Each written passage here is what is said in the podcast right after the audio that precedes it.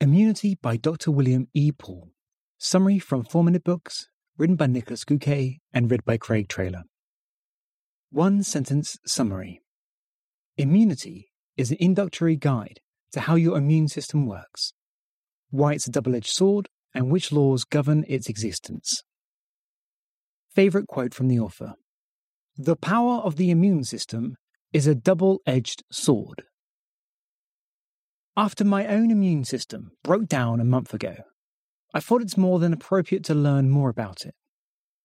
Released in 2015, this book is brand new and is also its author's legacy. Dr. William E. Paul died days before, aged 79, from leukemia. Much of his life was spent researching HIV and how it turns our own immune systems against us.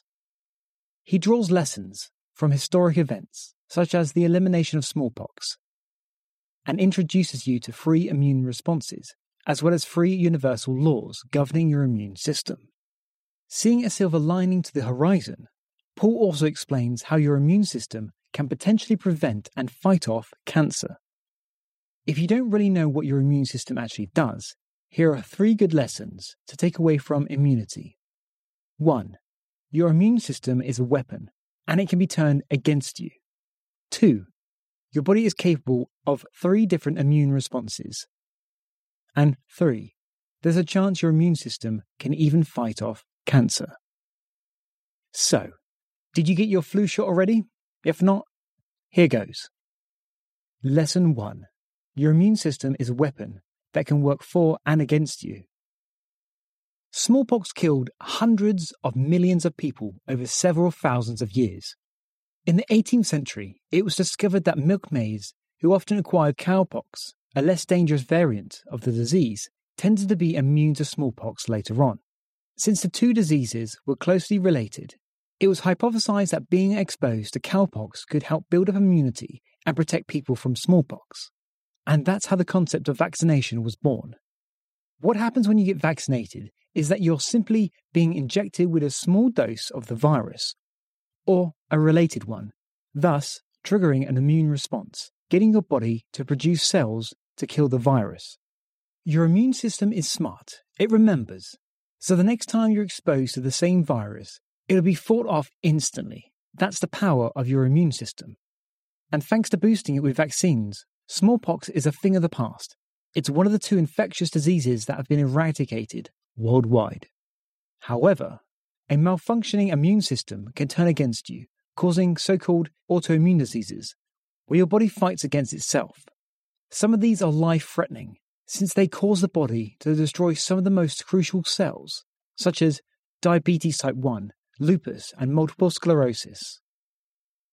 Lesson 2 Your body exhibits three different immune responses.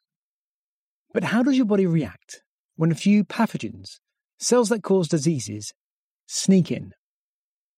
There are three potential responses, and they're dependent on the stage and severity of the illness. First, your body has physical barriers to keep out pathogens, such as slimy layers of mucus on your airways, which catch them before they get swallowed and destroyed by your stomach acid, or blown out with a good sneeze.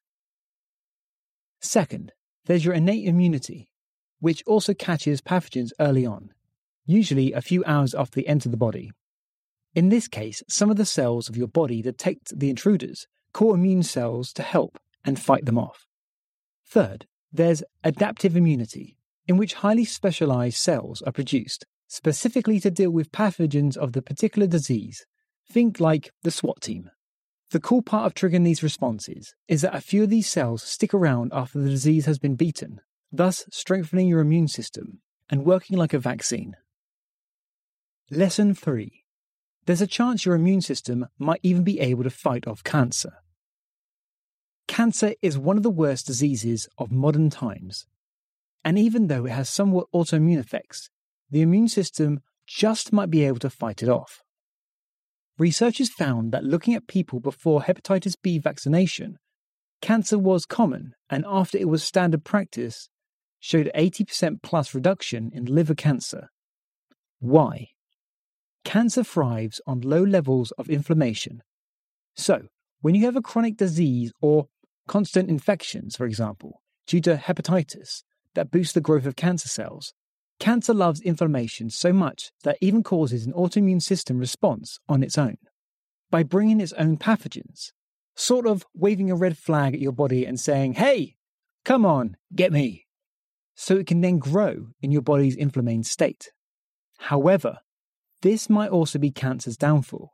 If you have a strong enough immune system, because you're on top of the vaccines and have built up the right antibodies throughout your life, your virus fighting cells can even destroy cancer cells.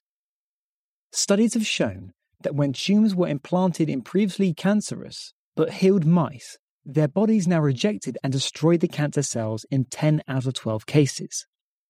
Research like that brings new hope that we might one day see the eradication of cancer as well, just like we did with smallpox in 1980. Immunity Review Whoa, immunity was a buttload of information to take in. Biology is definitely not my field of expertise.